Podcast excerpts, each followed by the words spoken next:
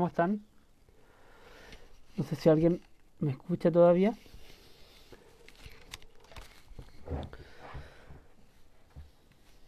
¿Cómo andan? Buenos días. Casi buenas tardes. Estamos esperando nuestro... Bueno, yo soy el invitado hoy día, así que... Pero estamos comenzando el, el live nosotros por temas de censura, para variar.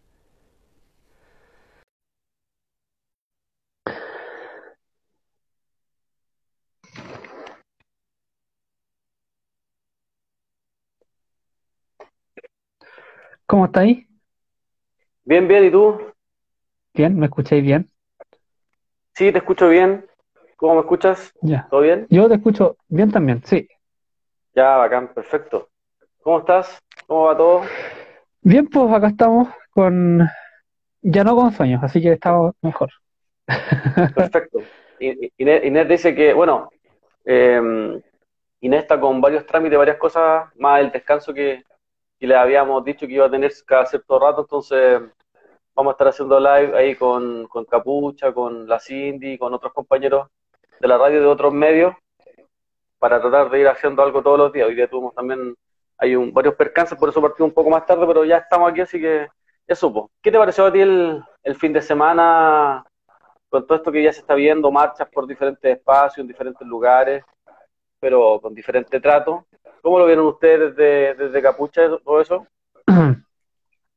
Eh, bueno, yo creo que como todo el mundo se quedó pero en evidencia absoluta el, el nivel de, de segregación que estos locos tienen y, el- la, preferencia que tienen sobre un tipo de marchas y sobre otras. O sea, ya ni siquiera tiene que ver con un camión o, o un auto o algo, sino que tiene que ver literalmente con el sector político al cual pertenecen las personas que marchan. Entonces, obviamente no es ninguna sorpresa, pero también eh, el, descaro llama un poco la atención, ¿no? Que es como ya no hay ningún tipo de, no hay ningún tipo de, de ganas de, de, de- de fingir o, o pretender que la weá no es así, que, que somos todos iguales o qué sé yo. Al final está claro que hay personas que van a poder marchar con permiso y escolta y otras que van a ser reprimidas brutalmente. Así que desde ese punto de vista estamos, estamos claros, pues yo creo que la gente más que nadie está clara, que al final así es y, y eso. Así que, ¿ustedes cómo lo vivieron? Sí, eh, más o menos de la misma forma, pero nosotros hace rato que venimos señalando que, que acá siempre ha existido la lucha de clase, la lucha de clase es evidente, eh, todos los días se palpa la lucha de clases, pues. Eh, desde los lugares donde, por ejemplo, se, desde el, desde el no sé, pues, desconfinamiento, por ejemplo, de las cuarentenas, ¿te fijáis? Hasta eh, las marchas del fin de semana, en donde, por ejemplo, el día sábado los TENS eh, marchaban por eh, sueldos impagos y por sueldos dignos, sin ningún problema, como todos pudieron apreciar en muchos videos, ellos iban incluso caminando por la, por la vereda, en un lugar donde no hay ningún problema, uno puede, puede juntar un millón de personas y ese millón de personas va por la vereda, no tiene ningún problema. Además, a, eh, esta misma constitución pinochetista permite que cualquier persona quiera pueda reclamar, protestar o evidenciar si es que algo, si es que siente que algo lo está perjudicando o si ese algo perjudica al colectivo o a la comunidad. Eso está contemplado. No puede llegar cualquier carabinero a reprimir o a tomarte detenido porque sí. Pero, como lo hemos dicho en innumerables ocasiones, esto tiene que ver con una lucha de clase y tiene que ver con que hay un sector político, en este caso el pueblo, nosotros, que eh, hoy día no tiene ninguna fuerza, no tiene ningún nivel de organización que le permita dar, eh, confrontar ese tipo de situaciones. Y de- además, todavía lamentablemente hay un sector, yo no lo criminalizo, pero creo que es importante que, nos vamos autoeducando en eso. Hay un sector de- de la población de nuestros compañeros y compañeras y compañeras que andan medio perdidos en eso y de verdad creen que estamos en una democracia en la cual esto se va a solucionar eh, por intermedio de un lápiz, un papel o un sinfín de cosas.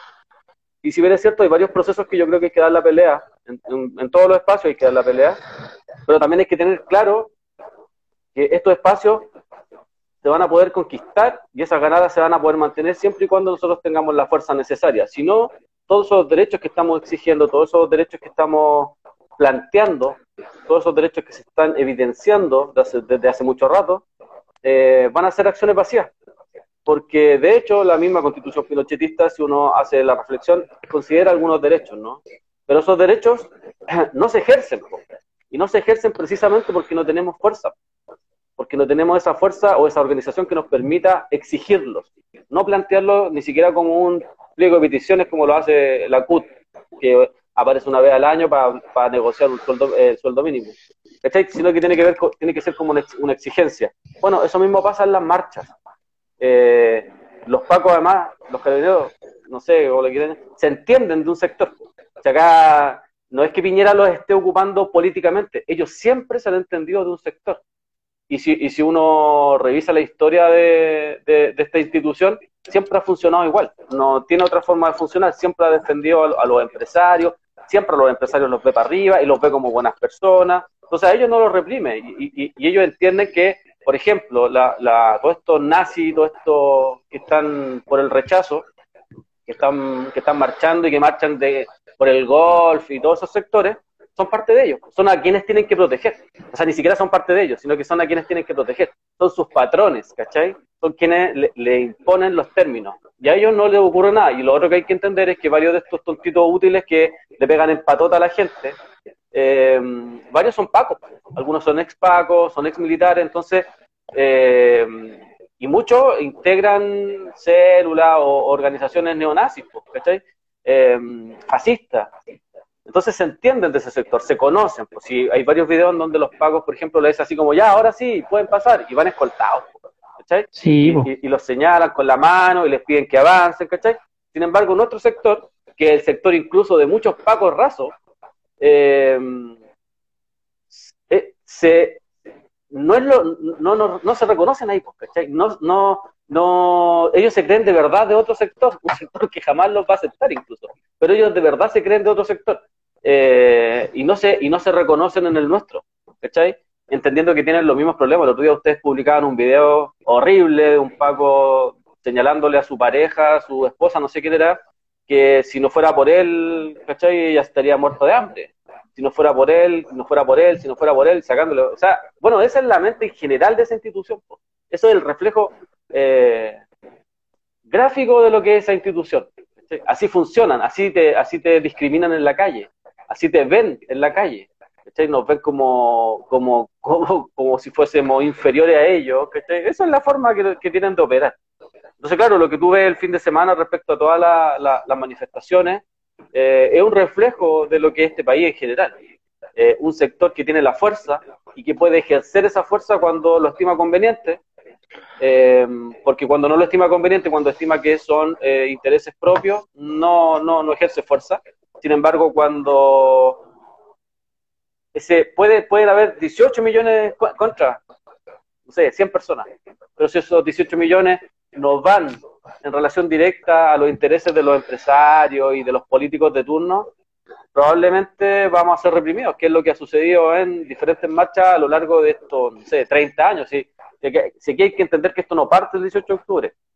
El 18 de octubre es, un, es la explosión de algo que se venía acumulando hace mucho rato. Entonces, em, yo creo que esto es gráfico y es lo que va a seguir sucediendo siempre si es que nosotros no tenemos la fuerza y la organización para poder defender cualquier situación. O sea, desde la gente que va a votar por el apruebo hasta los compas que están peleando en primera línea y que están anarquistas, marxistas, no sé, que están en otra para si no se entiende de que tenemos que organizarnos y tener una fuerza en común para eso, claramente con un cortapisa, pues si no puede entrar cualquiera tampoco, pero, pero sí em, una fuerza que nos permita dar pelea, porque esto va a ser así siempre, si esto siempre ha sido así, siempre ha funcionado así, y, siempre ha funcionado así precisamente porque eh, no tenemos la fuerza.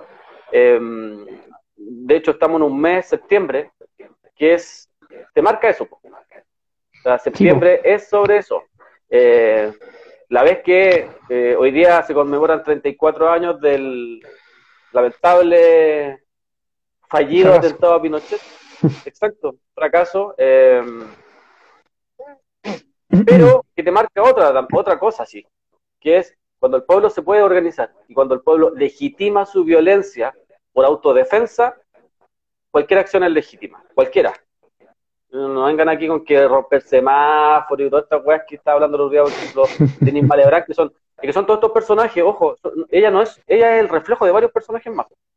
Son todos estos personajes que hablan contra la violencia porque no les conviene, ¿cachai? Porque les mueve el piso, porque les mueve los privilegios, porque para ellos los cambios tienen que ser siempre y cuando no les mueva el, piso a ellos. Esos son los cambios que a ellos les importan. O sea, siempre y cuando no los saquen de la comunidad ecológica de Peñalolén y no le vayan a instalar guetos en los, en, los, lados mientras no se mezclen con nosotros, ¿cachai? ¿Cachai? Siempre, eso. Eh, y, ojalá esté todo tranquilo de aquí hasta el plebiscito. ¿ah? Como si el plebiscito, el plebiscito que para mí tiene varias cuestiones que hay que conversar todavía, eh, pero eso se lo ganó la gente en la, en la calle, peleando en la calle. No se lo ganaron los artistas cantando canciones o no se lo ganaron los políticos en el Congreso. Eso lo ganó la gente en la calle y a costa de varios muertos, muertas, varios asesinados, varios torturados, varios violados. Entonces, eh, bueno, ese es el discurso que, seguramente vamos a estar escuchando constantemente eh, de aquí y que se escucha siempre, pero que se crece cuando estáis cerca de los plebiscitos, que son los que tratan de engatusar a la gente para que la gente se vaya para la casa. Acá la presión social y la fuerza social es la única que nos va a permitir cambio, nos va a permitir eh, dar avance y dar ganada. Sí, pues exactamente, yo pienso lo mismo que tú. Bueno, nosotros estamos en la misma, acá en, el colectivo también pensamos lo mismo, o sea, el tema que ha surgido estos últimos días con respecto al plebiscito que ha sido el tema de, de, los constituyentes es, es, bastante preocupante porque si no hay presión social con respecto a toda esta weá que es estos gallos que los mismos de siempre que están empezando a postularse y están empezando a decir que ellos son, que ellos son pan de Dios y que en realidad ahora sí, ¿cachai? ¿Qué sé yo? Hay que mm. tener ojo con esa gente y hay que echarla, porque al final esa, si los locos ya, hay como en el fondo dos tipos de personas, pues, las que creen que el plebiscito va a ayudar a la cuestión eh, eh, y otra gente que no, ¿cachai? Y dentro de esa gente que cree que va a cambiar, que puede cambiar algo con el plebiscito, ¿qué pasa ahí? Hay personas que saben en el fondo que la web igual es una basura, pero igual van a ir igual porque tienen, quieren participar y hay otras personas que en realidad no están, no están tan seguras de eso, pues no cachan tanto la diferencia o no se han dado, no se han puesto a pensar que quizás después del votar no pase nada, ¿cachai? O quizás sea peor incluso. Entonces, ahí hay que estar bien vivos, pues, y hay que estar bien atentos a quién chucha se postula, por qué se postula, cuáles son sus intereses, cuál es su historia, la mayoría de estos personajes tienen una historia nefasta, bueno, tú sabes mejor que yo, que, bueno, todos tienen las medias yayitas, pues. entonces, eso, pues, con respecto al, plebiscito, con respecto, y el fin de semana, que bueno, la cantidad de marchas y cosas que pasaron, dejar en claro una vez más lo que tú decís, que al final la lucha de clase se ve todos los días, y que, y que vamos a estar todo el tiempo en persecución porque al final es persecución política, pues, no tiene nada que ver ni con, que reclamí ni nada, no tiene que ver con el lugar tampoco, porque en el mismo lugar puede haber, qué sé yo, puede ir 10 eh, locos del rechazo y no les van a hacer nada, pero, después de la tarde en ese mismo lugar que Plaza Dignidad va, van las TENS y bueno, ahí está el resultado. Así que no sé qué más, qué, otro... Bueno, sí, es, que eso creo que eh, es importante porque es importante entender, acá por ejemplo, si uno se va a los cuatro, los cuatro organismos internacionales que realizaron eh, informes sobre lo que sucedió el 18 de octubre en adelante, si bien es cierto, los cuatro son bien amarillos, pero, pero tienen algo en común. Y lo que tienen en común es que hablan de que acá da lo mismo si tú soy pacífico, si soy violento, da lo mismo, es absolutamente lo mismo. Acá el castigo es hacia la clase que se manifiesta. O sea, tú puedes, de hecho uno lo vio, ahí hay videos que uno, uno recuerda, eh, por ejemplo, Coquimbo, un, padre paseando con su hijo en un coche de guagua y el guanaco lo ve, lo ve a distancia y lo moja, se moja la guagua, moja a la persona. Bueno, pasaron muchas de esas cosas, pero lo quiero verificar en eso. Y eso es precisamente porque es un potencial manifestante. Eh, Fabiola Campillay es parte nuestra es parte de nuestra clase. Ella no estaba protestando pero es una potencial manifestante. Entonces se le castiga. Se le castiga por ser un potencial manifestante o simplemente por ser un manifestante, independiente si, si eres violento. eso es, por eso yo tomaba el tema de los semáforos, porque justificar de que eh, la violencia de los pacos viene porque tú estés rompiendo un semáforo o lo que sea, cuando además eso detrás de eso hay una acción política, ojo con eso. No es una cuestión así como, ah, que rompió un semáforo y nos sirve a todos. Y, no. de nosotros, no, detrás de eso hay una acción política, hay una barricada o hay algo, hay algo ahí. Exactamente, entonces eh, el tema es ese. Eh, entonces acá tratar de justificar porque, porque uno es violento, los pacos están a reprimir, eso es falso. Eh, acá te van a reprimir, da lo mismo como te reprimen. Y de hecho mucha gente lo entendió. Nosotros conversamos con muchos y muchas que eran abraza paca o abraza, abraza paco. Y resulta que después del 18 de octubre, luego que tuvieron una vivencia, ya dicen, no, o sea, olvídalo. O sea, acá ya entendimos todo. Y precisamente eso te da la calle. Eso te da la calle. Eso te da estar ahí en la evidencia misma de conocer realmente lo que pasa y no lo que te dicen los medios. Ah, porque los medios constantemente te están justificando con que eh, los pacos reprimen porque tú saliste a protestar. Cuando además salir a protestar es parte de un derecho y es el, eh, y es el derecho principal. Porque si no se entiende que protestar es un derecho, quedan desprotegidos todos los demás, todos los demás derechos. O sea, queda desprotegida la salud, la educación, porque no, no podéis salir a protestar. Precisamente por eso. Entonces, hay que entender eso. Acá, eh, primero, cualquiera puede salir a manifestarse y de la forma que estime conveniente, dependiendo de su lucha. Si eso da absolutamente lo mismo. Em, los mapuches, eh, los cabros estudiantes, los trabajadores, los pensionados, los TENS, cualquiera se puede, como estime conveniente que tiene que manifestarse, se puede manifestar. Eh, entonces, hay un tema ahí, ¿cachai? Hay un tema ahí de estar constantemente justificando eh, el actuar del Estado, de, constantemente estar em, justificando el actuar violento del Estado, de la violencia estatal, del, terrorismo de Estado, constantemente justificándolo con cualquier cosa. Pero cuando la violencia viene de parte del pueblo, ah, y no, pues, ah, hablamos de revolución en la universidad, hablamos de revolución en todos lados, pero cuando hay que hacerla, ah, no, pues ahí no, ¿cachai? Ahí, ahí, ahí tienes que parar. Yo conozco varios de, que venían de la universidad que hablaban de la lucha palestina y que la lucha palestina y, la, y, colocaban videos y vamos, y esa es la lucha que hay que dar, una, eh, la resistencia del pueblo palestino, pero cuando acá rompían un semáforo eran los primeros en salir por los medios de comunicación a, criminalizar al movimiento popular. Entonces hay un doble estándar, hay una hipocresía gigantesca y, hay un, y además hay una desconexión total con lo que significa un movimiento popular, con lo que significa la resistencia. O sea, muchos hablan de resistencia, de luchar, pero luchar, bueno, no es pararse con un cartel y el cartel más, más bonito o la frase más bacán, no, no eso. Con eso finalmente no vaya a cambiar nada, eso va a servir para que nosotros lo publiquemos en Instagram o para que salgan en los medios, pero no te va a servir para, para realizar cambios y para tener ganadas. Eh, entonces son cuestiones que hay que ir trabajando y hay que ir conversando y hay que ir instalando y hay que ir discutiendo. O sea, lo que decís tú es súper grave y es súper importante también a la vez, que tiene que ver con, ya pues, ¿qué sucede con el plebiscito? Cuando las, cuando las personas van a aprobar, por ejemplo, ese sí apruebo, que la gente dice, ya, yo eh, ¿cómo es? Sí, pues yo apruebo, ya. Me gustaría saber, que lo que nosotros le preguntábamos a una persona, que nos decía que nosotros estábamos haciendo campaña, nosotros no, no, hacemos ni campaña por el rechazo, no hemos hecho campaña, porque no sabemos que se va a votar. Y nos parece súper importante y súper necesario saber eso. O sea, acá son nuestros compañeros los que van a ir a votar. Son nuestras compañeras y nuestros compañeros. Lo que nosotros queremos saber es todos estos guaripolas que son, están encabezando este proceso que nos digan qué vamos a votar.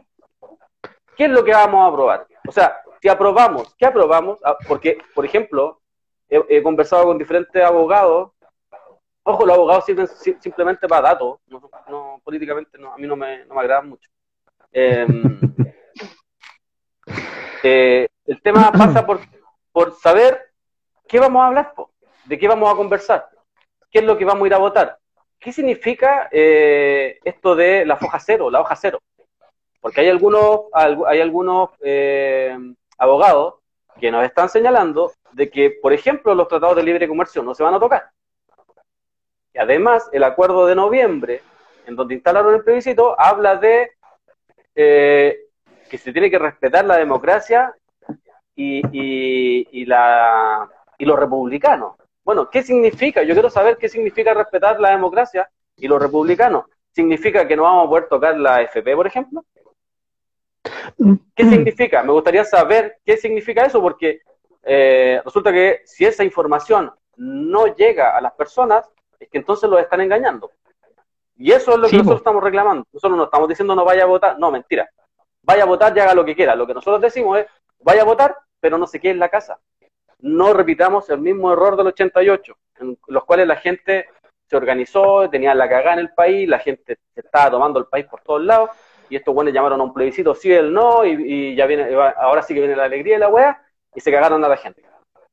Por, eso mismo es que hablamos de 30 años, si fue a, propósito de ese plebiscito. Em, entonces, para no cometer el mismo error y para entender que la historia, claro, es cíclica y que estos buenos siempre han tenido y siempre han tenido como herramienta los plebiscitos frente a, frente a cuando la gente se, alza, cuando la gente se manifiesta. Me gustaría saber qué vamos a aprobar, que nos digan todos estos abogados, compañeros, compañeras, compañeros abogados que eh, están en la lucha, muchos la Defensoría Popular y varias defensorías más y algunos independientes que siempre están acompañando a, los detenidos, que nos ayuden en ese sentido a, a, informar, a transmitir eso. Porque si bien es cierto, si, esto es un engaño, el pueblo tiene todo el derecho a saberlo y a dejar la cagada. O sea, ¿cachai? A dejarle la cagada, porque eso es. Bueno, y luego viene esto que decías tú también, que yo creo que es súper grave, que es esto del, de los constituyentes, que muchos dicen, eh, ah, pero que ustedes están publicando lo mismo de los fachos, ¿cachai? Entonces mi pregunta es, ya, lo que yo quiero saber de esa hoja en donde aparece eh, Gutenberg Martínez, Soledad Alvear, eh, Jaime Baza, aparece varios, varios, varios, varios PPD, bueno, puros nefastos. En general, en general habían puros nefastos ahí.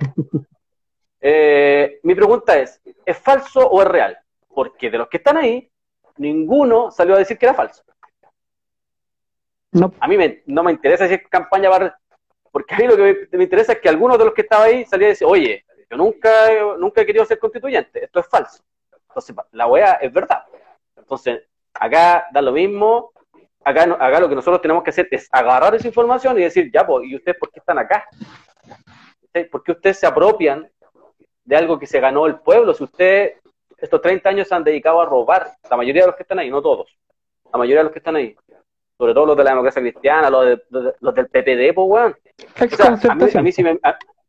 sí, y, hay algunos que, son, que van por el PPD, por ejemplo, como esta periodista Lucía López.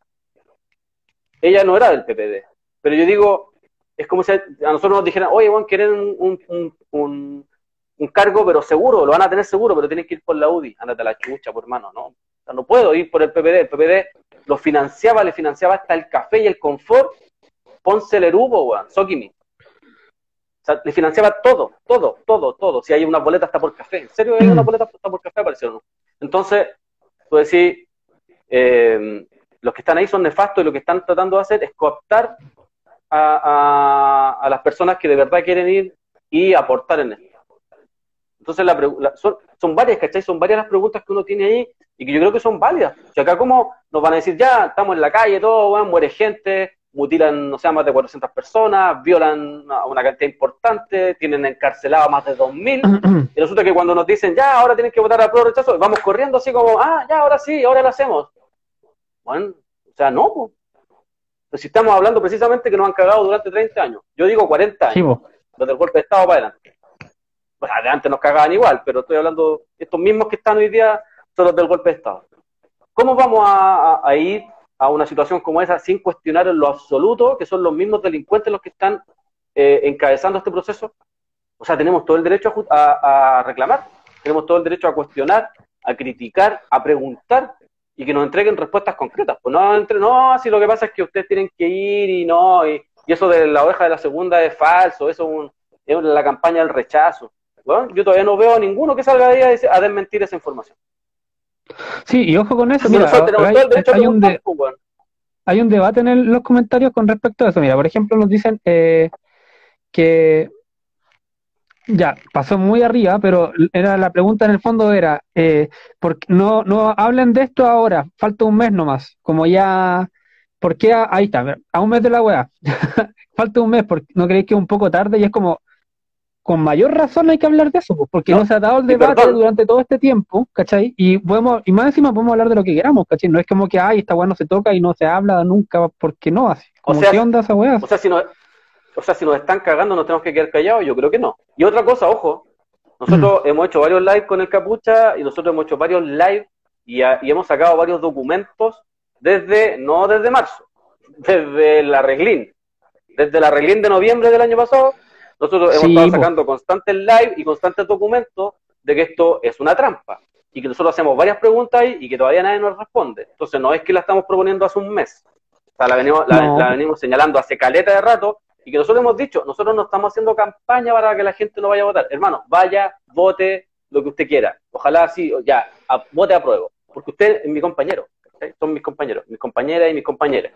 Que es lo que los otros días las chiquillas me dijeron, weón, ah, incluyelo a todos, porfa.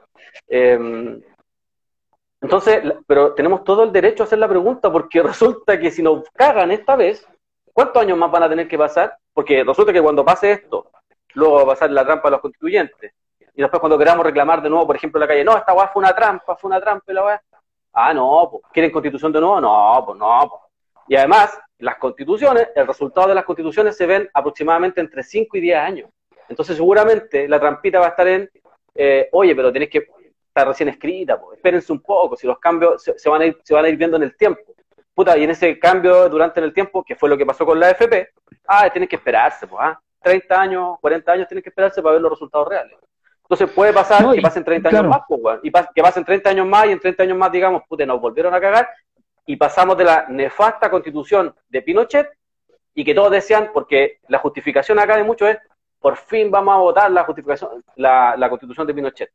Ya, pero podemos pasar y en los libros de historia puede quedar que estamos con la constitución de Piñera y el otro hueón puede andar cagado a la risa, ¿cachai? Porque hay que entender de que Piñera es un hueón muy oportunista y que seguramente va a, querer quedar en los libros de historia con que es su constitución, pues, y puede ser mucho más nefasta. O sea, a usted no le llama la atención, a esa persona, por ejemplo, al compañero ahí que hizo esa pregunta, no le llama la atención que Juan Sutil, que Andrónico Luxic y que Joaquín Lavín estén por el apruebo, no llama la atención. Longueira, que está por el, imagínate, eso cuenta por el, aprobar para rechazar. O sea, imagínate, el, personaje que se mandaba cartas de amor con Jaime Guzmán, que es el loco que inventó esta weá, dice que va a aprobar. Y después al otro día, a los dos días, dicen, bueno, en realidad no, pero ¿sabes qué? En realidad sí. O sea, ¿cómo es la weá? mi cuestionamiento, en, sí, y mi cuestionamiento frente a eso es, estos locos no querrán tener otro marco legal para robar y para poder asesinar, para poder seguir avanzando en sus negocios en total impunidad, más, en más impunidad de la que tienen hoy, porque necesitan ampliar sus negocios, porque necesitan llegar a más países y para más países necesitan tratados de libre, de libre comercio y necesitan otra, otra, otro marco legal. Necesitan un marco legal que les permita ser más criminales de lo que son hoy día, sin ser cuestionados en lo absoluto. ¿No será eso? Porque hay que recordar que, por ejemplo, muchos de los, eh, todos estos proyectos ah, medioambientales que están en conflictos, que están frenados, se señaló de que durante este tiempo no iban a tener ningún problema por el tema de la pandemia, por ejemplo. Iban a ser todos aprobados. Y eso lo acordó todo el Congreso, o sea, todo, todos los neoliberales que están en el Congreso, todos estos demócratas que se dicen que están en el Congreso, aprobaron todo esto y lo están llevando adelante se están llevando adelante muchos proyectos medioambientales que estaban frenados por, por, ser cuestionados, porque habían eh, todos estos eh, estudios que demostraban de que eh, todavía, más, todavía más perjuicio que beneficio a, la, a las comunidades. Se están aprobando todos. Entonces, tenemos que cuestionarnos, pues tenemos que, no podemos llegar y, a ver, acá se lo merece Fabiola Campillay, se lo merece Gustavo Batica, se lo merecen todos los compas que estuvieron peleando durante todos los días, todos los asesinados, todas las asesinadas, no se merecen que su vida, que su ojo y que todo lo que muchos hablan, porque puta, bueno, que son buenos para escribir poesía, resulta que hoy día lo, lo, rebuscamos un voto y ese voto lo hagamos independiente de que sepamos que es un engaño, pues, ¿cachai? Acá no, hermano, acá no estamos diciendo, vaya y vote, hágala, vaya y vote, si no hay drama con eso. El drama es, no te quedí en la casa. Tenéis que seguir organizado, tenéis que seguir armando tu asamblea territorial, tenéis que seguir organizado en tus territorios, tenéis que levantar las ollas comunes, tenéis que levantar los comedores populares, porque esta weá no se va a solucionar con un lápiz y un papel. Esa weá es una mentira del Puerto Buque. O sea, en la vida, y, lo, y esta weá lo voy a decir, en la vida, en la historia, jamás los pueblos en lucha han solucionado algo por un plebiscito. Nunca. Que alguien me demuestre esa weá. Porque resulta que tenemos la experiencia más cercana de Colombia, por ejemplo en donde la gente fue a votar, cambió la constitución, y fue peor, pues, weón. Fue peor de la que tenían antes. ¿Cachai? Porque todo se hace dentro del marco institucional. Y es por eso que yo antes hice el comentario, ojo, lo, hice weando, hice el comentario de, de los abogados, que no, les compro mucho porque ellos siempre te hablan del marco legal. Y esta weá es política. Y la política se sale del marco legal. Cuando tú avanzás en política, cuando tenés ganadas políticas, tú te salís del marco legal. Esa ley dice tanta, me importa una raja, en política vamos a avanzar. Porque si fuera por la ley, no tendríamos ni vacaciones, no, ni siquiera nos pagarían sueldos. eso se avanzó políticamente. No se avanzó porque un abogado dijo, ay, esto. No, se avanzó porque la gente salió a la calle, porque presionó, porque murieron personas. Bueno, eso mismo pasó el 18 de octubre en adelante. Pues entonces, no nos podemos confiar con que mm, esto se va a solucionar de esa parte, ¿cachai? Porque eso es, eso es imposible. Esa weá de decretar, así como, ah, voy a decretar que esta weá se va. Esa olvídalo, hermano, esa weá se impulsa, ¿cachai? No, jamás en la vida porque alguien se le puso en la cabeza decretar una weá, porque si fuese así, han de explicarle por qué siguen en la mierda los palestinos y los africanos, pues, más que nosotros. Sí, pues. De hecho, el mismo caso de, Sudáfrica, por ejemplo, lo, o Estados Unidos incluso no, no olvidemos que era ilegal, completamente ilegal que los negros y los blancos estuvieran en el mismo espacio. O sea, los negros no podían entrar a los espacios de los blancos. ¿Por qué? Por ley, po. Entonces, ¿qué hay de, legal, de qué tan legal es esa weá? Imagínate si la gente siguiera respetando la ley. Seguiría lo mismo, no habría pasado nada. ¿Cachai? Entonces hay que tener ojo con eso. Y lo otro es que el plebiscito hay que tener presente que ya es el plebiscito y, y sea lo que sea, es solamente el plebiscito para, para decir, sí, esta weá se va a hacer. El proceso va a ser largo, no va a ser en dos días y no es que uno vaya a ir y diga, ah, ya voy a, probar y después te vas para la casa y te ponías a mirar el techo. No. Esta weá va a ser por lo menos más de un año de, que los locos van a decir que el dos tercios, que sí, que no, que, que entra, que no entra, que si foja cero, que no, van a empezar a pelear y al final está todo cocinado por la ley 21.500, ya lo hemos dicho varias veces, artículo 15 Artículo 12, perdón. Y, y está todo ahí, está todo. Tú puedes ir a buscar la ley. Tuvimos la hecho, lo hiciste, Carlos. O sea, todo lo hemos hecho. Al final, como país, leí la ley y veis que hay un montón de cosas que ya están, ya están categorizadas, ya están determinadas, ya están ahí. Entonces, eso de que al final es pura, es puro, pura manipulación, pues pura ignorancia, como siempre. Pues al final, lo bueno es en vez de hacer campañas de información, en vez de hacer campañas de educación, en vez de usar la tele para algo bueno y en vez de mostrar matinales de mierda, los buenos siguen ahí teniéndonos en la ignominia, ¿cachai? Así como en, la total ignorancia, y al final no es posible que no podamos saber que cómo realmente funciona la cuestión, si no cuesta tanto, bueno, es desglosar una ley y mostrársela a toda la gente en la tele para que la gente la vea y sepa realmente, ah, esto es la wea, esto es lo que cambia, esto es lo que no, así está regida la wea. O sea, imagínate, tenía abogados que se supone que son del pueblo y van a la tele y dicen, no, si en realidad saben qué, esto es lo mismo que una asamblea constituyente. No, güey, o sea, no, eso, eso es, faltar a la verdad, pues, no es lo mismo que una asamblea constituyente. Y un montón de gente que dice, no, esto es lo mismo que una asamblea constituyente. No, no es lo mismo. Y después de un rato de discutir, le dicen, ¿sabes qué? Si en realidad no es lo mismo. Pero en realidad, técnicamente, no es lo mismo, pero en realidad va a ser lo mismo. ¿Cómo entonces? ¿Es lo mismo o no es lo mismo? Ese es el tema, ¿cachai? Y al final la, entra la duda, como dice el compañero, como, oye, sí, eh, el, compañero dice, ya, falta un nomás, y entra la duda. Y bueno, queda un mes todavía, tampoco es que quede, tampoco es que quede un día. En un mes podéis leerte la ley, en un mes podéis ir a preguntar, en un mes podéis empezar a buscar cosas. No es tan difícil. Y bueno, no cuesta tanto. Si está Google está, todo ahí. ¿Qué pasa, ¿Qué pasa si nos enteramos todos, por ejemplo, o la mayoría, de que esto viene amarrado? Y salimos y les dejamos la caga. Y les cambiamos esta wea. No, pues, no puede ser así. ¿Cachai? Antes que nos vuelvan a cagar. O sea, de eso estamos hablando, no estamos hablando, supuestamente muchas de las personas que justifican todo esto hablan de que estamos cambiando la historia, que esto es histórico y bla, ya, pues, y si precisamente, si es histórico, y si precisamente estamos cambiando la historia, es que la queremos cambiar bien. ¿Cómo la va a cambiar Heraldo Muñoz? Si acá hay que hacerse las preguntas. ¿Cómo la va a querer cambiar Heraldo Muñoz? ¿Cómo la va, a querer cambiar Navarro, Girardi, Longueira, Moreira? Esos buenos no quieren cambiar esto. Si hubiesen querido cambiar algo, incluso pudiesen haber hecho este, por ejemplo, en este tiempo pudieron haber legislado, o en el tiempo del 18 de octubre, pudieron haber legislado para que la gente se fuera para la casa. Pudieron haber mejorado la salud, la educación, o se, o, se preocuparon de que llegaran, no sé, pues, medicamentos a los hospitales para la pandemia. Se preocuparon de que en este tiempo, por ejemplo, de aprovechar de que los cabros están en, las casas, de mejorar la infraestructura de los colegios, de las escuelas públicas. ¿Lo hicieron? ¿Por qué lo van a hacer después? Si no lo hicieron ahora, cuando se podía hacer, para tener, para que los cabros, por ejemplo, tuvieran las condiciones de ir a la escuela, no lo hicieron, pues, weón. Entonces, ¿por qué yo voy a creer de que estos buenos quieren cambiar esto? Si en este tiempo que la gente estuvo en su casa, no, los remedios y los medicamentos no llegaron a los hospitales, no mejoraron los hospitales, no mejoraron las escuelas públicas, no mejoró nada, no mejoró el transporte. Pudieron haber hecho un montón de cambios para haber dicho, viste, si nosotros les, lo escuchamos, lo entendimos, por último para grupo. Y resulta que no lo hicieron. Entonces, ¿por qué yo voy a creer de que este cambio, permiso, que me estaban llamando, ¿por qué voy a creer de que sí lo van a hacer después?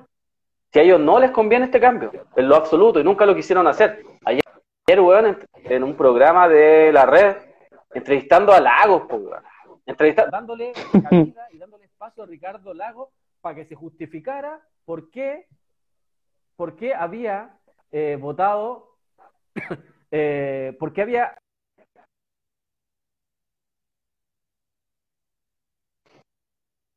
Sí, ¿me escucháis? Negro. ¿Te Sí, sí. Sí. Sí, como que se fue a negro. Justificándolo, dándole espacio a este, este personaje que salió aplaudido por los empresarios, ¿Ah? Los empresarios lo aplaudieron de pie y ni care, ¿cachai? Por todo lo, por, porque había privatizado todo, había regalado todo el país. Entonces, esos buenos no quieren cambiar esto. Ellos quieren, no, no, no, les conviene cambiar esto. Porque cuando tú haces cambios estructurales reales, estos buenos salen todos cagando. Se van, se tienen que ir. ¿Cachai? Y ellos no están considerando eso. Porque ellos te hablan de, ah, un país para todos. Sí, pues, bueno. Hay tenido durante 200 años un país para ustedes. 200 años. Un país para ustedes en el cual han robado, han matado, han hecho lo que han querido y resulta que ahora nos vienen a hablar de que nos quieren incluir a todos. Eso es mentira. Yo no, yo no le creo a Heraldo. No le creo a Quintana. Eso es imposible. No le creo a la, ¿Cómo le voy a creer a la democracia cristiana? No les creo, porque si, están sus acciones, si ellos han sido parte. Si acá hoy día como que incluso algunos votaron a favor del 10% y mucha gente se lo olvidó. Moreira estuvo constantemente eh, ninguneando, eh, tratando pésimo a, las mujeres que estuvieron luchando por el aborto tres causales, por ejemplo. O sea, esas cosas no se pueden olvidar, porque ellos son así, porque ellos piensan así. Si no vean el actuar que se tiene con lo que estábamos hablando en un principio, o cómo actúan con la gente del rechazo y cómo actúan con la gente que quiere votar por apruebo o que la gente que se va a manifestar otra dignidad es constante, no guarda relación. Y yo no veo ningún político saliendo a defender en lo absoluto nada, o jugándosela, jugándosela de verdad. Porque, oye, mira, están violando los derechos humanos de nuestro pueblo y yo me impongo y no sé, nada, pues, que estáis pura. Con cueva escriben en, Twitter, con cueva, con suerte, o en alguna historia de Instagram, ponen algo, con suerte. Pero en general no se la juegan por nada. Eh, votaron por el 10% por presión social fue la presión social la que metió preso a Martín Pradenas. Es la presión social la que tiene, entre comillas, con prisión preventiva o arresto domiciliario hoy día a, los criminales que dejaron sin vista, que le mutilaron los ojos a, Gustavo Gatica y a Fabiola Campillay. Fue la presión social. No fueron los medios de comunicación eh, tradicionales, ni fue algún político, no, fueron la presión social, la gente constantemente en todos en las redes sociales, en la calle, en todos lugares tratando de pedir justicia. Y a pesar de todo eso, aún no están detenidos, por eso están. Hay que recordar que al Paco que le dispara a Gustavo Gatica no, no fue dado de baja porque le disparó a Gustavo, fue dado de baja por la manipulación de una GoPro, que es un elemento público. Y por eso es que le, lo dan de baja. El que le disparó a Fabiola Campillay no está dado de baja, estaba en sumario. Bueno, ese es el actuar de ellos. Así funcionan ellos, entonces hay que estar ojo con ese tipo de situaciones. Ellos no van a querer cambiar en lo absoluto nada. Eh, o van a, querer, van a querer maquillar seguramente para que aparezcan estos aparentes cambios. Eh, y eso a uno, uno le preocupa. Obvio que le preocupa porque uno no quiere seguir en esta vida de mierda. Quieren mayor oportunidades para todos. No estamos buscando acá, no estamos buscando oportunidades ni para Capucha ni para la Radio Villa Francia, estamos buscando oportunidades para todos. Y eso yo creo que hay que conversarlo, hay que discutirlo, hay que colocar el elemento en la mesa. O sea, ¿cuándo se han realizado cambios estructurales en una sociedad con la misma institucionalidad que te tiene para la caga? Esa es mi pregunta. O sea, ¿por qué esta institucionalidad diseñada por Jaime Guzmán va a realizar los cambios que pide un pueblo, un pueblo al cual él salió a asesinar? Sí, pues. Si se trata de consecuencia al final y de, y de un poco de memoria también, bueno, si al final o sea, no por nada lo mataron, pues, no andemos con weas, pues, ¿cachai? Ese es el tema, como a ese loco tuvieron que ir y alguien fue y lo mató. O sea, ¿cómo habrá sido? Lo ajustició, lo ajustició. y, lo, y, lo, ajusticiaron porque él, él fue uno de los que diseñó el genocidio al pueblo chileno. Si él no diseñó solamente la constitución. Él hablaba constantemente en sus charlas de que había que exterminar a un sector del pueblo, que era ese sector del pueblo el que era la piedra en el zapato del Estado. ¿Cachai? hay que entender y hay que, hay que también, hay que, hay que, y aquí hay que autoeducarse. hay que entender que, por ejemplo, las democracias, esta democracia que, donde la gente habla como un abstracto, porque las democracias que yo conozco son las democracias que aplasta al pueblo brasileño, al pueblo argentino, al pueblo colombiano, al pueblo chileno, al pueblo palestino, a los pueblos africanos. Esas son las democracias que yo conozco. No conozco ninguna democracia que no aplaste a alguien. la democracia contempla dictadura. La democracia cuando entiende cuando se forma la democracia, la, democracia entiende que eh, si se pone en riesgo, una herramienta que ellos tienen a su haber son las dictaduras, y las dictaduras son para resetear los pueblos. como que para que se entienda, son para, para llevarlo a cero. O sea, si un pueblo se empieza a alzar, hay que llevarlo a cero. Y la forma de llevarlo a cero es por la fuerza. Y como dice aquí un compa, no estamos haciendo, no estamos haciendo campaña para que la gente no vaya a votar. Hermano, vayan a votar, en serio, vayan, váyanle, váyanle a votar, vayan. Pero lo importante es que estén claritos qué es lo que van a votar. Y que estén claritos qué, cómo hay que actuar una vez votado. O sea, si nosotros entendemos que el 25 de octubre fue una estafa, así como la fue el 4, el 5 de octubre del año 88, con el plebiscito y el sí y el no, porque van a, decir que Pinochet se fue para la casa, o que Pinochet se fue preso, o que cambió la vida de la gente, porque no pasó nada de eso. Pinochet siguió siendo comandante en jefe, Pinochet después fue senador designado hasta el 2006. Y se fue, siguió robando, y lo toman detenido cuando estaba robando, cuando andaba cobrando las coimas. Y acá de Chile, todos los políticos los fueron a buscar a Inglaterra. José Miguel Insulza, Ricardo Lago, todos los de derecha lo fueron a buscar para rescatarlo. Entonces no vengan, no vengan a cuentar porque lo del plebiscito del 88 fue real. Se ganó con un lápiz y el papel a, Pinochet, cuando hasta lo que vimos hasta el día de hoy es de Pinochet. Eh, entonces no podemos repetir lo mismo y lo que hay que entender y lo que hay que tener claro es que si vamos a ir a votar y les tenemos que dejar la cagada el 26 de octubre, hay que salir el 26 de octubre a dejarles la cagada si entendemos de que esto fue una trampa y que va a, estar todo amarrado, el día que sea hay que salir a dejar la cagada de nuevo. O, estoy, no sé, o estoy muy desconectado con lo que... Porque si es una trampa y si nos damos cuenta que es un engaño, hay que quedarse en la casa. Sí, pues ahí está el tema. Y eso ya lo hemos bueno, ya lo hemos hablado hartas veces al final, la, la, la democracia, como tú decís, nació con, con esa idea del, del, dictador. Po. De hecho, el dictador era una persona a la que se le entregaba el poder para que, como tú decís, reiniciara la, la democracia, entre comillas, la república, es. ¿cierto? Así es. Que era, que era entre ellos, por final. Y después, ¿qué pasaba? Si es que el dictador no pasaba el poder cuando se acababa todo el problema, se convertía en tirano y enemigo del Senado. Ese era el tirano. Bueno, También después... O'Higgins fue otro ejemplo, O'Higgins fue otro ejemplo de eso. Sí, pues ahí está. Así que también, y como dices, bueno, también, mira, dejamos opinión un, comentario de Pil, Pilgrim versus The World. Dice, weón, te están diciendo lo que dije, y te están diciendo y lo dijeron. Vaya a votar, pero acuérdense que hay cosas que están arregladas de antes del, en el plebiscito. Y hay otro compa que dice por ahí que se puede opinar dos cosas, ahí irían las dos. Que es como, tampoco estamos llamando a votar o a no votar. Es, bueno, haga lo que quiera, pero hágalo con ciencia.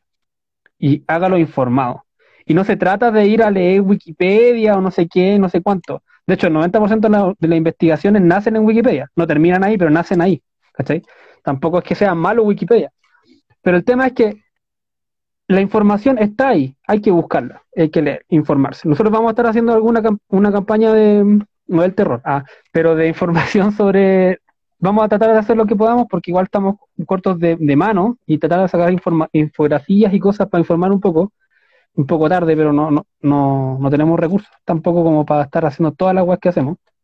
Pero es importante que, que, se hablen estas cosas, que se debata, que, que esté ahí en la palestra, porque al final, si nos quedamos todos como, sí, apruebo, apruebo, apruebo, listo, ya. ¿Y qué pasa después? Ah, no sé, bueno, me voy a, la casa, no sirve de nada, todo, nada de esto sirvió. Y nos dicen, den soluciones también. Ahí he leído varias veces que dicen, den soluciones. Yo creo que son como tres soluciones, que son como transversales. Uno, informarse, Dos, no soltar la calle. Y la tercera, ni me acuerdo. Pero eso es más o menos como el, el, plan a, la, ruta a seguir. no quedarse en la casa, no soltar la calle y a informarse bien según lo que usted vaya a hacer. Si usted quiere votar, vaya y vote, pero hágalo informado, no lo haga porque dice la tele o porque qué sé yo.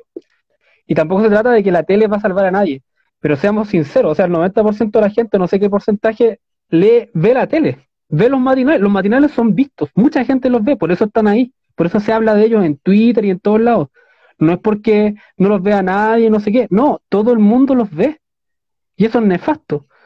Y bueno, ya que no, ha cambiado todavía, sería mejor que hubieran campañas de información, pero como no las hay, bueno, acá estamos nosotros, pues. Si no, si no estuvieran, si no fuera así, no, estaríamos acá y estaríamos, no sé, tomando unas caipiriñas en el patio, no sé, ¿cachai? Entonces. Respecto al tema de las soluciones que preguntan. Ah, la, tercera, la organización, organización, ah, organización. Ahí está. pasa, pasa, precisamente por eso.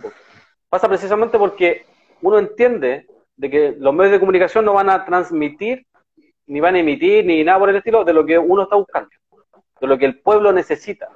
La información es un derecho, es un derecho humano. Pero la información que se le transmite a la gente desde los, los medios de comunicación tradicionales no es real. Se manipula desde ahí, desde, desde ahí. Hay una agenda para instalar temas y para manipular. Bueno, entonces cuando uno entiende eso, uno dice, bueno, armemos nuestros propios medios de comunicación populares nuestros, nuestros propios medios de comunicación eh, alternativos, comunitarios, o como les quieran llamar, de los territorios. Ojalá pudieran un millón, ¿cachai? Cosa que pudiéramos opacar a estos locos. Em, entonces, entendiendo eso, es que lo que hay que hacer es precisamente eso, tomar el sartén por el mango y organizarse uno, levantar nuestra propia institucionalidad, levantar nuestro propio poder popular. Eso es lo único que va a revertir esto. No hay otra forma. O sea, creer de que Televisión Nacional se va a transformar, creer de que algún político se va a transformar y se va a volver buena persona como el virus, eso es imposible. Entonces hay que levantar su propia institucionalidad. Y en los territorios, Lo Hermida, La Victoria, Villa Francia, eh, Quilicura, La Pincoya, están levantando su propia institucionalidad. Valparaíso, en algunos cerros, están levantando su propia institucionalidad. Están eh, ejerciendo el poder popular, están eh, desarrollando el poder popular con ollas comunes, con comedores populares, con escuelas, con diferentes talleres de diferentes sentidos. Eso es lo primero que hay que hacer, porque eso te lleva sí o sí a la organización. Eso te lleva sí o sí a conocer a tu vecino, a tu, a tu amigo poblador, creáis comunidad. Eso es lo primero. Eso fue lo primero que destruyó la, la dictadura. De ahí para adelante, eh, el descontento ya está. los elementos en la mesa respecto a la educación, a la salud, a la pensión, a la vivienda, eso ya está. Eso ya todo el mundo lo sabe. Y, lo, y hay, hay, que seguir profundizándolo. Hay que seguir estudiando, autoeducando constantemente. De eso se trata. Acá no se trata de estos procesos, estos, estos procesos simplistas de que, oye, acá hay un problema, ah, yo tengo la solución, acá está. No, la solución tenemos que buscarla entre todos. Y principalmente, como dice el REN, está la en la calle. O sea, de hecho, todo lo que se ha ido consiguiendo se ha conseguido en la calle, a fuerza. No se ha conseguido de otra forma. Eh, no se ha conseguido por intermedio de votos. O sea, si alguien me dice a mí, por ejemplo, que desde el Congreso salió una ley que nos favorecía a nosotros, nómbrenme una. Una, una sola, que un proyecto que haya presentado el Ejecutivo o que haya presentado algún parlamentario para favorecernos a nosotros. El 10%. No, pues el 10% significó que nosotros, nosotros, que nosotros, que nosotros sigamos. Eh, lo que 10% fue pagarle la crisis. Lo que se hizo con el 10% es que la gente sacó el 10% y que hizo el, que hizo el gobierno levantó cuarentena en todos lados para que la gente salga a, a gastarse el 10%. Eso es, no, tiene, no, aquí no hay, no hay que darle la vuelta ni buscar conspiraciones, no se le entregó el 10% a todo, el gobierno se enteró, ah, ya, hay que levantar, hay que levantar las cuarentenas para que la gente se la salga a. Porque se sabe que esa plata le va a llegar a ellos, pues acá los que mandan son los retail, son los supermercados, entonces fueron ellos los que presionaron para levantar las cuarentenas. Es por eso mismo que se les puso dificultad a los persas, se les, puso, se, les sigue poniendo dificultad a las ferias libres para que abran, para que tengan completa normalidad, pero no se les pone dificultad a los malls. ¿Cachai? Entonces, si alguien no entiende eso, ya, ya no, no, es, no es que vaya a hacer mucho. Pero eso, o sea, yo creo que el, el tema es, discutirlo y no se trata que, no, que uno venga con la solución. Yo creo que el tema pasa porque en colectivo busquemos las mejores formas de organización. Y que no autoeduquemos, es súper importante que no autoeduquemos, o sea, una weá primordial. La historia de Chile es una weá que te, te, te marca mucho de cómo ellos funcionan de cómo nos han engañado en el tiempo, de cómo han trabajado en el tiempo, de cada vez que la gente sale a protestar, llaman a plebiscito, o sea, esa weá no es, no es nueva. Lo hicieron en el 88, acá hubo un estallido social también en 1983 con las protestas que duraron casi hasta el 87, fueron hasta el 86 intensas, pero empezaron a haber reuniones, la iglesia, los partidos políticos, los militares, todos empezaron a juntar y, lo que encontraron más factible fue un plebiscito, un plebiscito que ya sabemos en qué terminó. Sí, no, hay que, hay que recordar que, que al final, antes del el 12 de noviembre, ¿te acordáis? Eso fue un día martes, si, no me, si mal no recuerdo. No recuerdo bien el día, ya, en ese momento no sabía qué día era cuál. El 15 era, fue día jueves. Y ese día fue el día del, del acuerdo. El día, el día 12 fue el día eh, martes, si no mal no, recuerdo. Y acuérdate que ese, ese día fue así eh, un colapso. Ya ese fue el día como más heavy, quedó la, la embarrada en todas partes. Toda la gente, toda la gente en la calle, lleno de barricadas por todas partes, los pagos colapsaron, los milicos colapsaron, todo colapsó. Y vieron, viendo esto, bueno, Piñera trata de, de, de imponer su autogolpe súper inútil, porque al final, ¿de qué sentido tiene? Y bueno, y se, y se sale la. Y por miedo a los milicos, al final sacan este.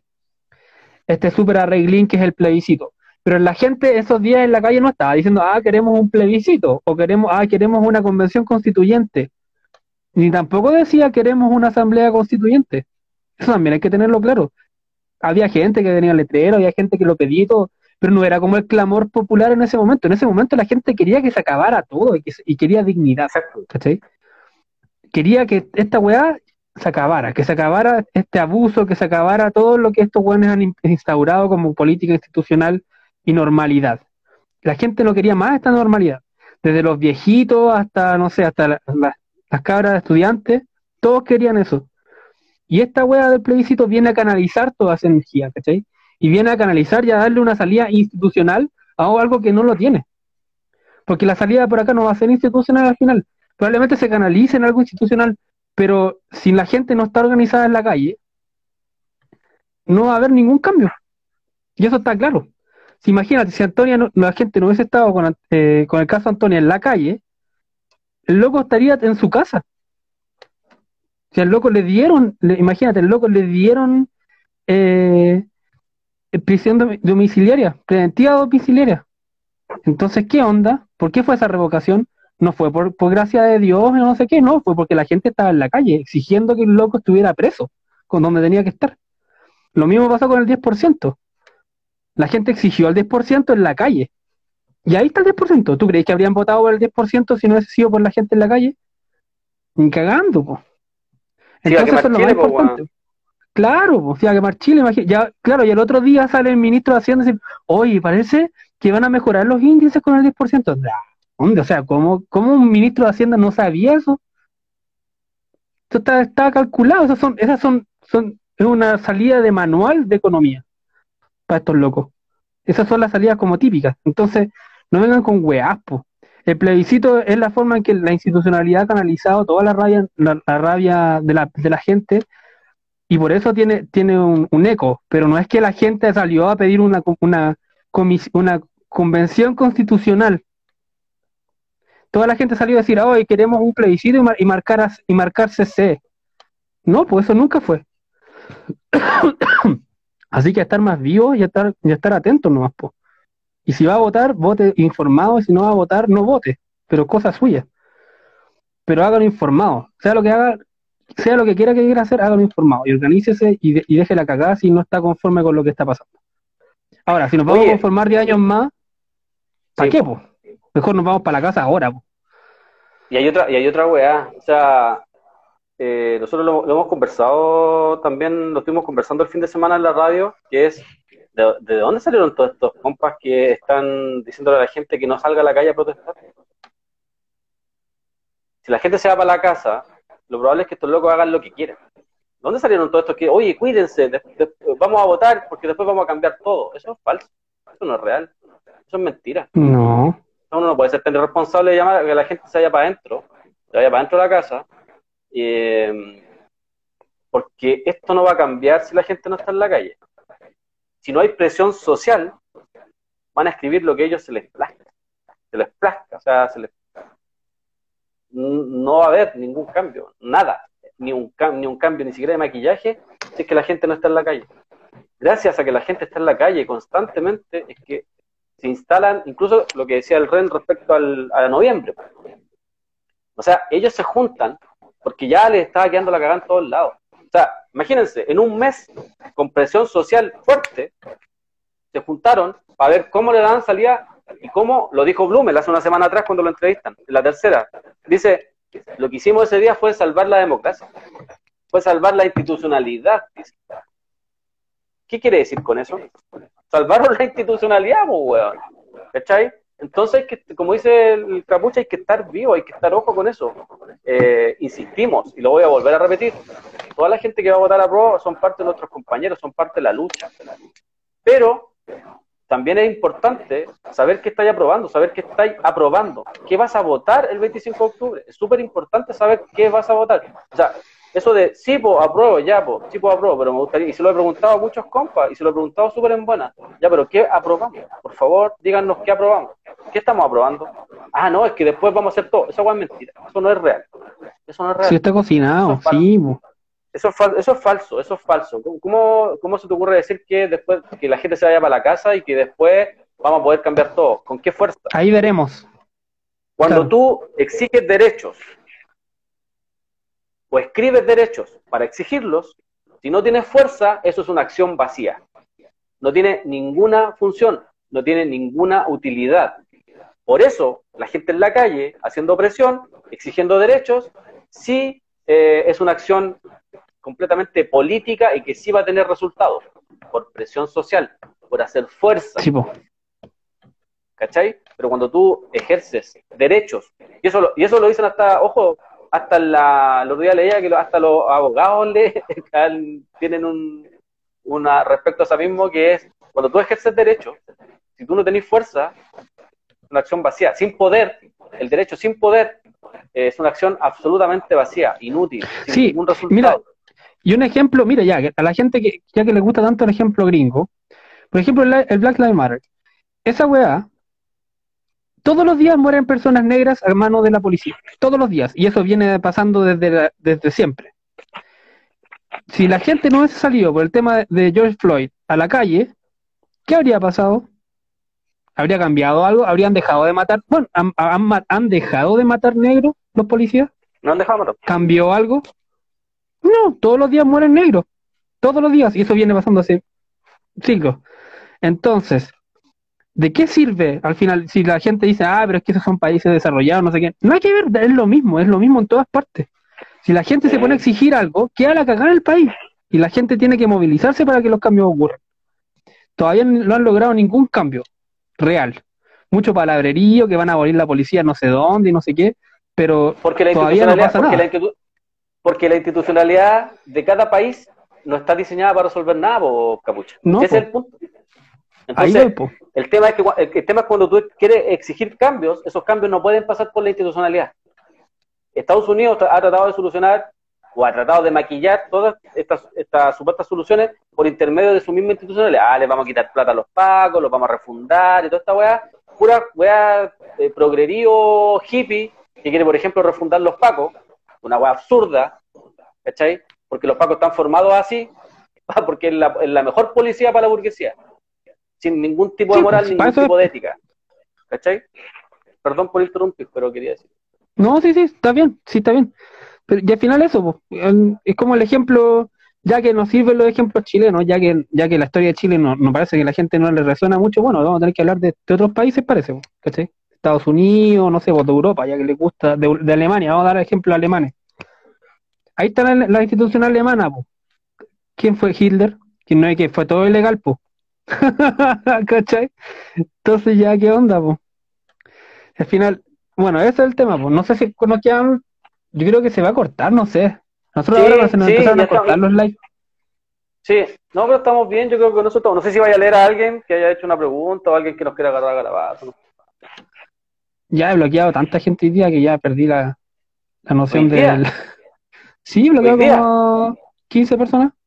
Sí. Ah, pero ¿fachos? o gente que viene así como, ay, está en la campaña.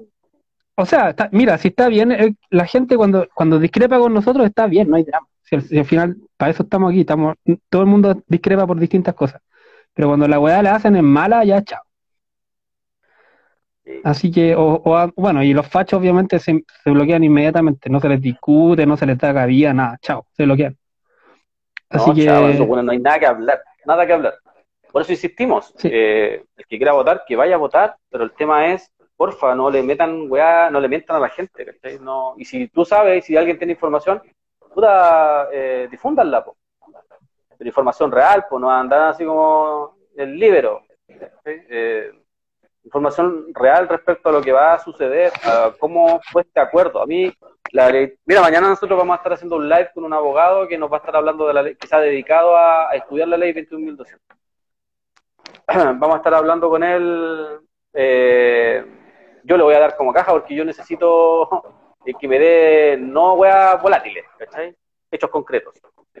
Eh, hermano, esto va a pasar, esto sucede porque esto dice esto, ¿cachai? No así como, no, mira, que yo creo, mañana a las 20.30 lo vamos a estar haciendo. Entonces vamos a estar ahí. ¿Radio de Francia 2? Eh, no, lo oficial, lo oficial, lo vamos a hacer igual como luego contigo, él nos va a invitar. Vamos a estar hablando, porque nosotros también queremos informarnos, queremos saber de verdad qué, qué hay detrás de esta reglín que se hace en noviembre, qué, qué, qué es lo que se transó, porque lo que hay que entender cuando uno negocia, sobre todo en política, tú das, pero a ti también te piden. Acá no es que dieron, acá algo transaron entre medio. Yo creo que, por ejemplo, transaron la ley eh, anticapucha. Es así, está, pero, pero está de, pero grullo que la transaron, pues si la, aprobaron como a la semana después, a las dos semanas después. Seguramente, pero se transan más cosas en el tiempo. O sea, Jacqueline Barcelberger, cuando habla de negociar, negocian el tema del plebiscito, pero seguramente ella también exigió cosas y pidió cosas. Entonces, hay que, eso es lo que nosotros también queremos saber. ¿Qué hay detrás de esta ley 21.200 que eh, se está hablando tanto en este tiempo? Sí, también hay unos videos de, de del foro por una nueva constitución, creo que se llama, que ahí te explican todo el, detalle. Nosotros vamos a estar ahí, en estos días vamos a tratar de hacer algún material con respecto a eso, porque es importante y lo mismo que ustedes, pues, o sea, también nosotros no somos abogados, ¿cachai? Entonces nos cuesta un montón, porque lo, peor de todo de los abogados es que hacen este idioma eh, para ellos, solo para ellos y para nadie más que ellos, y al final toda la constitución y toda la weá que tú quieras está escrita en ese idioma de mierda que nadie más que ellos entiende, pues. Entonces, de que vamos a hacer la constitución para todos, pero en un idioma que solo ellos hablan. Así es la ley, pues. ¿Cachai? Capucha le hace la pega al comunismo. Eso mismo estaba viendo. Bueno, adiós. Entretenido bloquear gente. Así que eso, pues no Saludos desde. Mira, mira, mira. Saludos desde Quito. Si alguna vez viajo a Chile, lo primero que quiero es involucrarme con la cultura mapuche. Gran ejemplo de dignidad y lucha por todos los pueblos latinoamericanos. 500 años ya. Es un ejemplo de que la institucionalidad nunca ha resuelto nada. Al contrario, la institucionalidad está diseñada para que las forestales sigan arrasando con todo. El mejor ejemplo de fuerza, de exigir derechos con fuerza, yo creo que acá está el ejemplo, son los camioneros. Tienen fuerza, exigieron lo que se les paró en gana, bloquearon las carreteras en plena pandemia, en plena toque de queda, y ustedes ven a alguien arrestado, detenido, golpeado, lo que sea, no, bueno, eso es precisamente porque los camioneros tienen fuerza y tienen organización. Algo que nosotros tenemos que ya de una vez por todas plantearla. Sin ego, sin querer competir, tratando de poner el potencial de cada uno al servicio del colectivo. Cuando eso se entienda que es así, puta, yo creo que vamos a dar pasos gigantes. Sí, pero antes de eso, que es donde estamos ahora, pues hay que, hay que organizarse, chiquillos, hay que motivarse. Y al final, lo único que nos va nos va a mantener a flote, porque si no, vamos a estar 30 años más como ahora. Y no, y, no olvidarse que no ha cambiado absolutamente nada. de nada, de nada, de nada. Estamos incluso peor que en octubre. Bueno, la inflación aumentó, está todo más caro, estos buenos dejaron de desabastecimiento, entre comillas, eh, la salud está muy mal, hay pandemia, hay hambre, hay desempleo. Desempleo, ojo, vamos a estar sacando una cosa sobre el desempleo en estos días. La cifra es mayor al 30%. O sea, no anden con weas que el 3, el 18%, no sé cuánto ya el por ciento que dan ahora. la cifra real de personas desocupadas. Cerca, del 20, estaban hablando ahora. es más del 30%. Un, uno de cada tres chilenos no tiene pega, ni plata, obviamente, porque no hay, no hay seguridad social tampoco. Entonces, igual es la bueno, parece que... Oye, igual es la socialdemocracia, solución que socialdemocracia. ¿Cuál es la no, y lo que están planteando, que se saque un 10% más. Claro. Que se, que se saque el 10% más. O sea, vamos a tener que seguir financiando con nuestro ahorro, con nuestro esfuerzo, nuestro trabajo, la crisis. Porque el Estado ausente, los políticos ausentes que no tienen ningún... O sea, los políticos en Chile, de cualquier lado, neoliberal izquierda o neoliberal derecha, tienen cero fuerza, pues, Cero.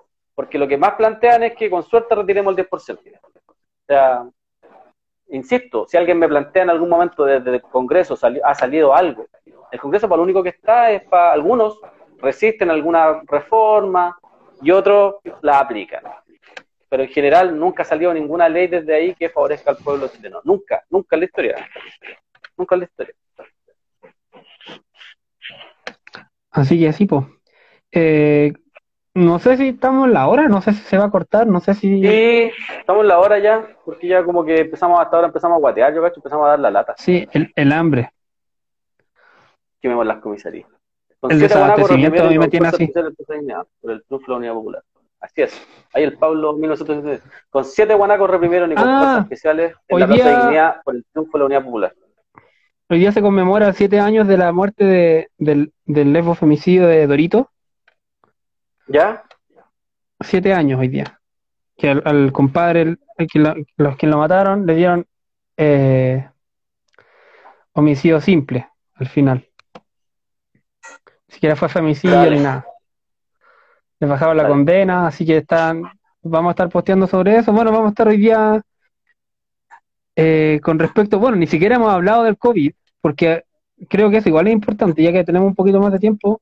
El COVID, eh, está esta noción que, que a todos nos pilla volando abajo, que uno dice, va, volvió el COVID y en realidad, como tú decías, nunca se fue.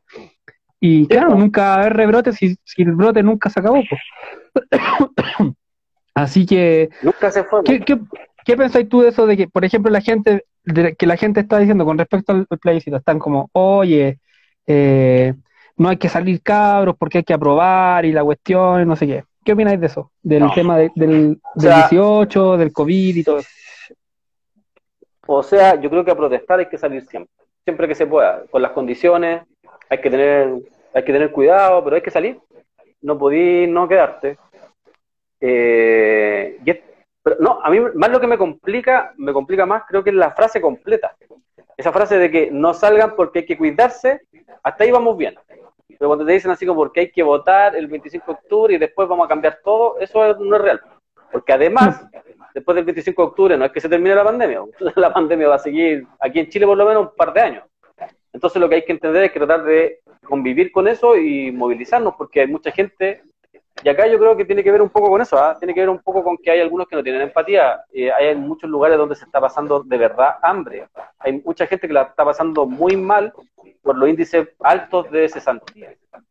Hay que recordar que este Congreso de puros miserables eh, recién va a discutir el, eh, el seguro de cesantía va, está discutiendo recién si se, si se alargan los bonos. O sea, eso ni siquiera está, ¿cachai? seis meses en pandemia y recién van a discutir algo que podrían perfectamente haber discutido hace tres meses atrás, hace cuatro meses atrás. Antes de la pandemia, ya. Exactamente, o durante la pandemia por último. No, lo están discutiendo ahora cuando la gente está para la cagada. Entonces, cuando no se tiene empatía, no se tiene el sentido de urgencia, que yo creo que es lo importante. El sentido de urgencia eh, es necesario hoy día. Hay que tener la urgencia de cambiar todo. porque hay gente que la está pasando muy mal, muy, muy, muy mal. Y acá, cuando, claro, cuando uno no la está pasando mal, eh, le parecen como abstractas las cosas, ¿no? Le parecen como lejanas.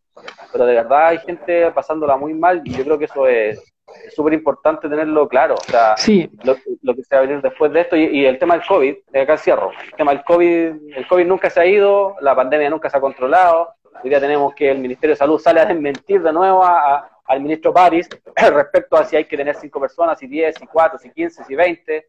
De- entre ellos, weón, no son capaces de, de, organizarse, de ponerse de acuerdo. Nunca han podido controlar en lo absoluto de la pandemia. Yo creo que esto se va a venir muy mal, se va, a venir nefasto. Entonces hay que tener ojo con ese tipo de situaciones. Sí. Y bueno, y lo otro es que eh, nosotros hemos hablado varias veces con, con epidemiólogos y nos dicen que la, la, lo más importante, ya si la gente quiere salir a manifestarse, que está en su derecho, lo más importante es usar mascarilla, el, distanciamiento eh, físico, no social, y el tema de, de la ventilación. Esas son las tres cosas que hay que mantener siempre, uno esté donde esté. Y, y en el caso de las manifestaciones, esas tres cosas se cumplen a, a- cabalidad. O sea, tú estás lejos de las personas, a no ser que estés abrazando a alguien, pero en general estáis lejos de las personas, estáis con, si estáis con tu mascarilla, no, andas contagiando diestra y siniestra, si es que estás enfermo. Y el tema de la ventilación, bueno, está al aire libre. ¿Qué ventilación? Si esta cuestión de que tú, si querías ir a pasear un perro y que te pillen, los pacos, te paren los pacos y toda esa cuestión, es una estupidez, porque al final, ¿qué- ¿a quién estáis contagiando paseando un perro? ¿Cachai? En una, al aire libre, o sea, es ridículo. Si, tú vas por la calle sin mascarilla y no hay nadie, nadie en la misma calle, esa cuestión no tiene ningún peligro para nadie. Eso de desinfectar las calles, todo eso es una estupidez, no sirve para nada. Entonces, de qué, en el fondo, hay que tener claro que lo que esto- estos gallos están haciendo es criminalizar. Están criminal- criminalizando a los que protestan, a la gente que se enferma, y así sucesivamente. Entonces hay que tener ojo con eso, no es que, no es que tú vayas a salir a la calle eh, a caminar, a comprar pan a la vuelta y sin tomar las precauciones no va a pasar nada, pero si tú, eh, pero estos gallos te hacen creer que sí, porque si tú salías al, patio, eh, puta, durante el toque de queda, tú, tú miráis por la, por la ventana y estáis rompiendo una ley y, entran ilegalmente y te, te llevan preso y te sacan la chucha y te desaparecen, po. A ese nivel estamos. O sea, la gente está con miedo a salir al patio en la noche por la weá del toque de queda. O sea, ¿qué- ¿de qué estamos hablando? Estamos en toque de queda, po. Pero en un mall no hay problema. po. Claro, pero en un mall donde que es un espacio cerrado, donde la gente está toda junta y los bichos podrían pegarse, ¿cachai? No, pues ahí da lo mismo, porque total ahí estáis dejando plata, ¿cachai? Estáis moviendo la economía. Entonces, ¿de qué estamos hablando, po?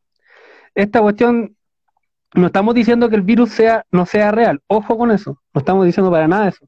Estamos diciendo que las medidas que se han tomado y la forma de comunicarlo y la forma de, de, reprimir ha sido selectiva y, ha- y es totalmente nefasta. Y, es- y están totalmente alineados con eso.